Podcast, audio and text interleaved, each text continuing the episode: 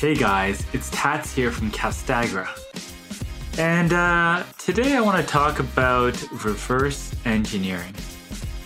You hear that all the time reverse engineering success. You, know, you look at a business, you look at an athlete, and try to figure out what they did, and try to break apart the pieces that led to their success. It's a tried and true formula. Now, looking at that deeper, it's uh, sometimes really hard to to figure out what those pieces are because when you look at articles in the newspaper or a magazine or online, you typically see a very linear path to success. Even in books, you know, they like nice books where where things are neat and tidy and explained a certain way.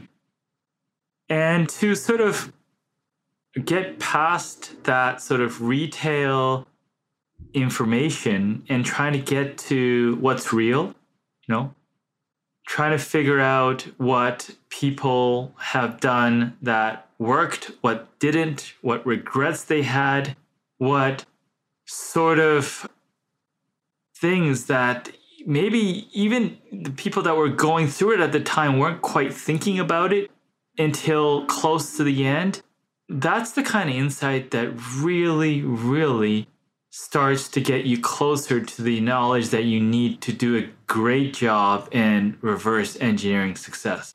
And what I'm talking about is business exits and succession planning.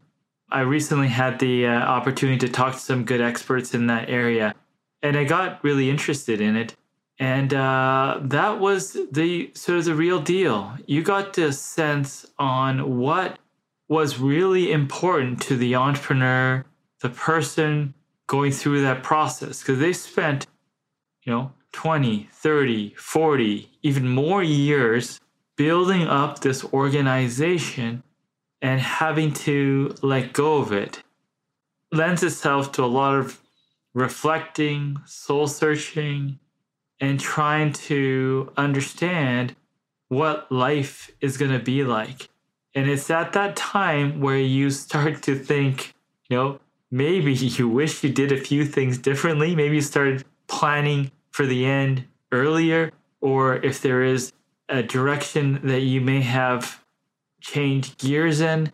I feel that there's a rich source of knowledge trying to understand people that are in just the final stages of retirement and they're transitioning over and what sort of emotions and thoughts that come to someone's mind in that point would get closer to the type of goals, the actions that you need to take so that when it was all said and done, in terms of your professional career or any goal you had, that you acted in a way, you did things in a way that you could be proud of and that you could move past and move on to the next phase of whatever you you were trying to pursue without any regret.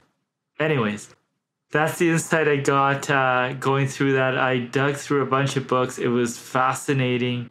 And, uh, you know, I'm still far away from that myself personally, but I think anyone that's uh, trying to go into a, a new journey or starting their journey in entrepreneurship or anything else would benefit from people that were on the tail end of their career or their venture and study that aspect of their lives very, very closely would give you the best amount of hints that would improve the quality of your life day to day. So, anyways, it's Tats, and I'll talk to you again soon. All right, guys, that's what I got.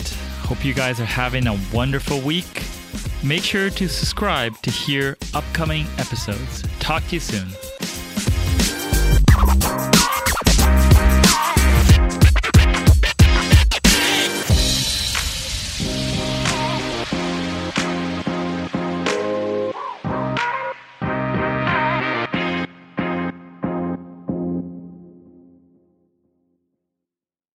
This podcast is a part of the C Suite Radio Network.